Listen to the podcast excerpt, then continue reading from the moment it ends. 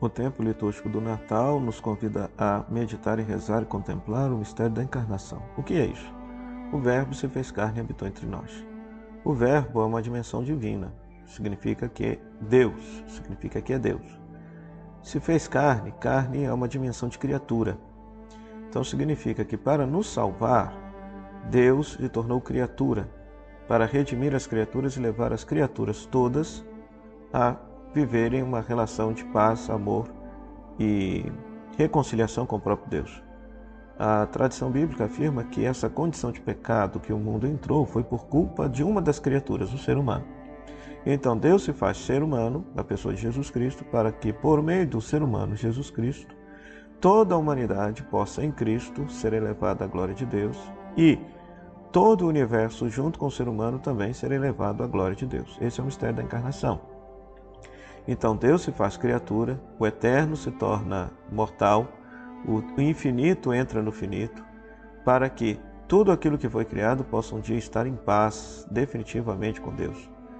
Então, esse mistério é belíssimo. Então, dele nós podemos tirar consequências muito pertinentes e maravilhosas para a nossa vida de fé e para a nossa espiritualidade. A primeira consequência da, do mistério da encarnação é a positividade da carne. Né? A nossa carne agora se tornou um lugar positivo e não mais um lugar negativo de condenação.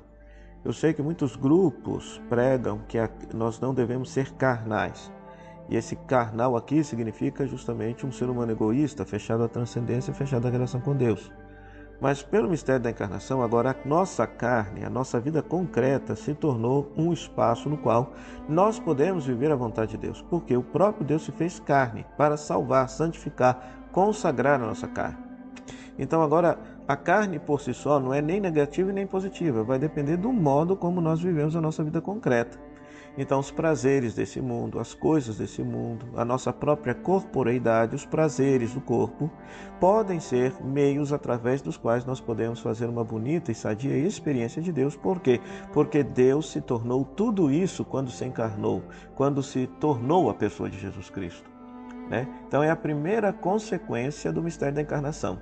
Considerar a concretude da nossa vida, a fragilidade da nossa vida, a carnalidade da nossa vida como algo positivo através do qual nós podemos fazer uma bonita experiência de Deus, viver uma santidade, sendo carnais, sendo pessoas de carne e osso como Cristo o foi. Qualquer pessoa que estuda religião sabe que essa ideia de Deus vir ao mundo isso não é novo, isso está presente nas religiões antigas, está presente no hinduísmo, está presente na religião grega, na religião romana. Então, uma pergunta é necessária responder: qual a diferença, então, portanto, da encarnação para as mitologias, para as religiões antigas?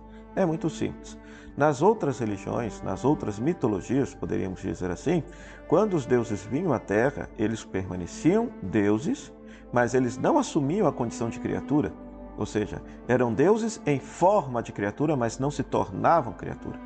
Pois a fé cristã afirma justamente isso. Contra toda filosofia, contra toda racionalidade, nós afirmamos enquanto cristãos, isso faz parte da nossa fé. O Verbo se fez carne, Deus se fez criatura para salvar as criaturas por amor às criaturas, para redimir as criaturas, para elevar as criaturas de todo o universo até a eternidade divina, fazer participá-las da eternidade de Deus, Deus se tornou criatura. Essa é a grande diferença. Então, não se pode ler o mistério da encarnação ou o nascimento de Jesus ao mesmo modo como das mitologias, porque existe essa radical diferença. Ou seja, nós, enquanto fé cristã, e isso está no fundamento de nossa fé, que Deus se fez carne, Deus se fez criatura para elevar todo o universo e todas as criaturas a um dia participar plenamente da comunhão de vida consigo. A encarnação é a manifestação definitiva de Deus para a humanidade. Acreditamos que não existe uma outra revelação. Jesus Cristo, o Deus humanado, é a palavra definitiva de Deus, mostrando para a humanidade qual é o caminho da salvação. Não há outra palavra a não, a não ser a palavra de Cristo. Não haverá uma outra palavra depois de Cristo, somente a palavra de Cristo. Né? Então, é, é muito sério isso para nós cristãos assumirmos e entendermos que Jesus não é apenas um líder religioso, alguém que vem nos ensinar uma boa conduta ou um mestre espiritual. Não, ele é o próprio Deus. O próprio Deus que se fez carne, habitou nossa vida, experimentou nossa vida, para nele nos elevar até a glória do céu, para nele nos elevar até a eternidade de Deus, nos fazer participar da, da, da, da vida eterna de Deus. Contudo, tudo aquilo que ele ensinou, tudo aquilo que ele manifestou, ou seja, nós devemos considerar como uma palavra definitiva de Deus, que não haverá uma outra palavra. Tudo já foi dito por Cristo, tudo já foi ensinado por Cristo. Então, daí a decorrência de sermos autenticamente cristãos, de reconhecer nele uma palavra definitiva de Deus para a nossa salvação, assumir essa palavra, viver essa palavra, praticar essa palavra, pois desta forma estaremos assumindo a vontade de Deus e trilhando o caminho de salvação que Deus propõe para toda a humanidade. A encarnação possibilita a escatologia, a salvação total. Muitos falam que Deus se fez carne para salvar o ser humano, só que o ser humano é uma criatura e por todo o universo foi colocado numa situação de pecado por causa do pecado desta criatura humana. Pois tudo bem, o Verbo se faz carne, o Verbo se faz criatura, para que um dia todas as criaturas, todo o universo criado, incluindo o ser humano, possa participar da glória de Deus. É aquilo que nós chamamos de escatologia total. E não somente uma escatologia antropológica, ou seja, uma salvação do ser humano, mas é todo o universo que pretende ser salvo pelo mistério da encarnação. Né? Paulo vai dizer que a criação geme em dores de parto, esperando ansiosamente a manifestação gloriosa dos filhos de Deus. Né? Então, também o universo, tudo aquilo que foi criado, foi submetido ao pecado por culpa do ser humano, mas esperançosamente a possibilidade da libertação, da redenção, da plena manifestação, de entrar na eternidade de Deus. Então, isso, isso é denominado em teologia como escatologia, aquilo que nos espera no fim de nossa vida, no fim da história. Então, o Verbo se fez carne foi para salvar todo o universo, para salvar toda a criação.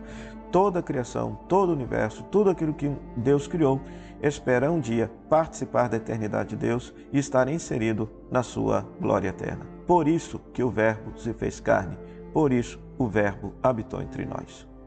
Uma outra consequência do mistério da encarnação é aprender a enxergar Deus presente em cada ser humano. A fé cristã afirma que Deus se fez este ser humano, Jesus Cristo, ele é verdadeiramente divino e verdadeiramente humano. Mas, pelo mistério da encarnação, Deus se uniu, Deus está presente misteriosamente, não da mesma forma como em Jesus, mas misteriosamente presente em cada ser humano.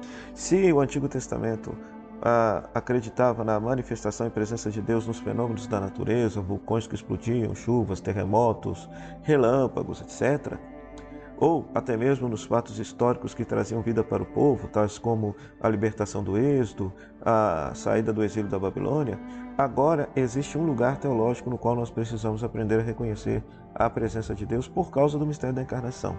Cada ser humano.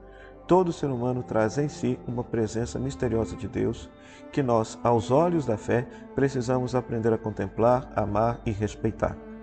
Né? Porque Deus se fez o ser humano Jesus, todo ser humano, de certa maneira, traz em si um pouquinho da presença de Deus, ao qual nós precisamos aprender a reverenciar, servir e amar. Então, é um grande desafio assumir essa consequência do mistério da encarnação. Outra consequência do mistério da encarnação é que o Verbo encarnado se tornou a ponte entre o céu e a terra, entre o mundo divino e o mundo da criação. Você já parou para pensar por que, que nós podemos rezar e Deus pode nos ouvir, Deus pode nos compreender? É simples, porque em Deus agora existe humanidade. Né? Ou seja, nós, na nossa limitação, na nossa pequenez, é impossível a gente alcançar a Deus ou fazer com que Deus nos ouça. Nós não temos esse poder, mas nós agora podemos acreditar que Deus nos ouve, Deus nos entende, Deus nos compreende. Por quê?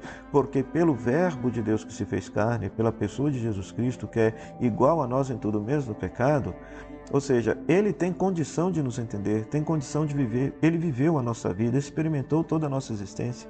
Tudo aquilo que um ser humano experimenta, menos a dimensão do pecado, Deus experimentou isso no Verbo encarnado, experimentou isso em Jesus Cristo.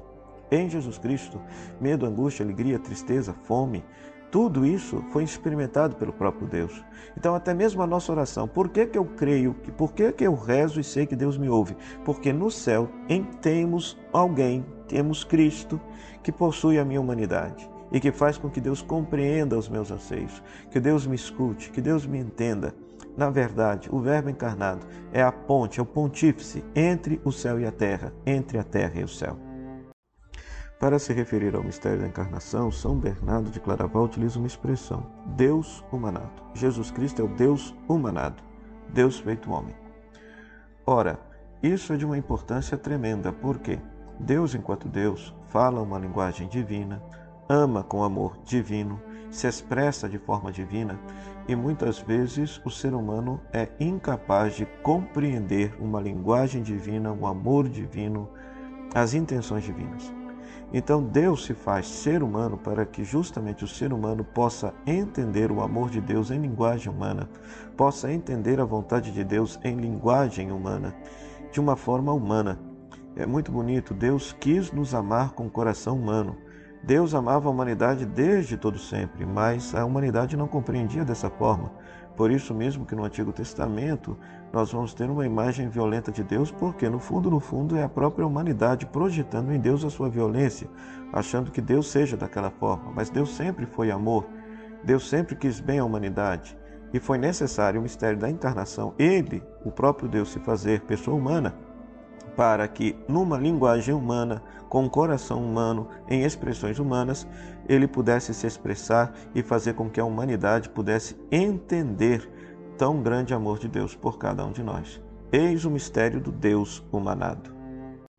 Segundo a Bíblia, o, pe... o, primeiro pecado do ser humano foi ele querer ser Deus. Ao comer o fruto proibido, o ser humano quer ser Deus, tirar Deus da sua vida. Então, esse desejo ainda continua presente no, no coração do ser humano. Quando o ser humano quer ser o absoluto, ele no fundo, no fundo, está querendo ser Deus. Pois muito bem, o mistério da encarnação realizou esse desejo do ser humano. Ou seja, os santos padres ensinam que no, na noite de Natal, quando o Verbo se faz carne, Deus se faz humano para o humano se tornar divino, mas ao modo de Deus. Nunca o ser humano, nunca as criaturas se tornarão deuses, jamais isso acontecerá. Mas as criaturas e o ser humano poderão participar da comunhão com Deus, da vida de Deus, da vida eterna de Deus, tornarem-se imortais na medida em que comungarem da vida de Cristo, o Deus humanado. Então, Deus se faz ser humano para que nós humanos nos tornássemos divinos, na medida em que, vivendo a palavra de Cristo, possamos ganhar o dom da imortalidade e viver para sempre com Deus no céu. E desta forma, aquele desejo ambíguo que estava lá no coração da humanidade no início da história, o desejo de se tornar Deus, esse desejo, de certa maneira, agora é realizado em Cristo Jesus, que nos ensina o modo como haveremos de ser divinos, o modo como haveremos de comungar da vida eterna de Deus. Uma outra consequência do mistério da encarnação é que céu e terra se tornaram um só. Inclusive, isso está na bênção final da Santa Missa de Natal. No... Ao celebrarmos o nascimento do Senhor, o céu e a terra se tornaram uma realidade só. Por quê? Porque agora a dimensão do divino está plenamente unida à dimensão da criatura, à dimensão humana, pelo menos em Jesus Cristo. Em Jesus Cristo. Então, acabou essa distância entre céu e a terra. Então, nós ainda temos a mania popular de quando a gente pergunta assim: onde está Deus? A gente cisma em olhar para o céu né? e acha que Deus está lá no céu. Mas não, Deus está no meio de nós, Deus está presente no meio de nós. Né? O mistério da encarnação trouxe Deus para a terra e Deus está misteriosamente presente entre nós, de tal maneira que nós precisamos é, educar os nossos olhos para perceber a sua presença entre nós. Ele está presente entre nós na palavra, no sacramento, nos irmãos de comunidade, nas, nas pessoas mais pobres, nos fatos históricos que nos acontecem. Né? O povo judeu acreditava que Deus se manifesta por meio dos fatos históricos. O, o, maior fato histórico que aconteceu foi a encarnação. Deus se fazer pessoa humana para resgatar-nos, para salvar-nos, para conviver conosco e, a partir de nossa própria vida, nos salvar, nos redimir e nos elevar até a glória do céu. Outra consequência do mistério da encarnação é mudar a nossa concepção sobre Deus. Nós sempre imaginamos Deus todo-poderoso, imutável, no céu, distante de nós, manifestando-se de forma gloriosa, extraordinária, em sinais poderosos. Pois como que Deus vem ao mundo pelo mistério da encarnação? Um bebê singelo, frágil, necessitado, desprotegido, absolutamente necessitado de cuidado. O mistério da encarnação nos ensina que Deus se encontra na simplicidade, na pobreza, na fragilidade, nas vicissitudes da nossa história. Esse Deus imutável mudou, porque se antes o Verbo não tinha uma natureza humana, em Cristo Jesus ele passa a ter uma natureza humana. E quando este Verbo encarnado morre e ressuscita e volta para o céu, ele leva consigo uma natureza humana que ainda não existia na Santíssima Trindade. Então perceba que o mistério da encarnação muda inclusive a concepção filosófica de um Deus imutável que normalmente a gente tem na cabeça. Então, há muita coisa a se refletir sobre o mistério da encarnação. E que bom pensar que tudo isso acontece por amor a nós. Deus se faz pessoa humana para salvar-nos e salvar-nos, nos levar até a glória do céu. Outra consequência do mistério da encarnação é que a encarnação possibilita a experiência de Deus hoje na igreja por meio dos sacramentos. Ou seja, a igreja sempre ensinou que nós experimentamos a Deus por meio dos sacramentos, que são sinais visíveis, concretos da graça de Deus que é invisível. Ora, o que foi a encarnação? As pessoas viam a pessoa de Jesus de Nazaré, mas só que elas não se davam conta que ele era o Deus encarnado, Deus feito pessoa humana, verdadeiramente humano e verdadeiramente divino.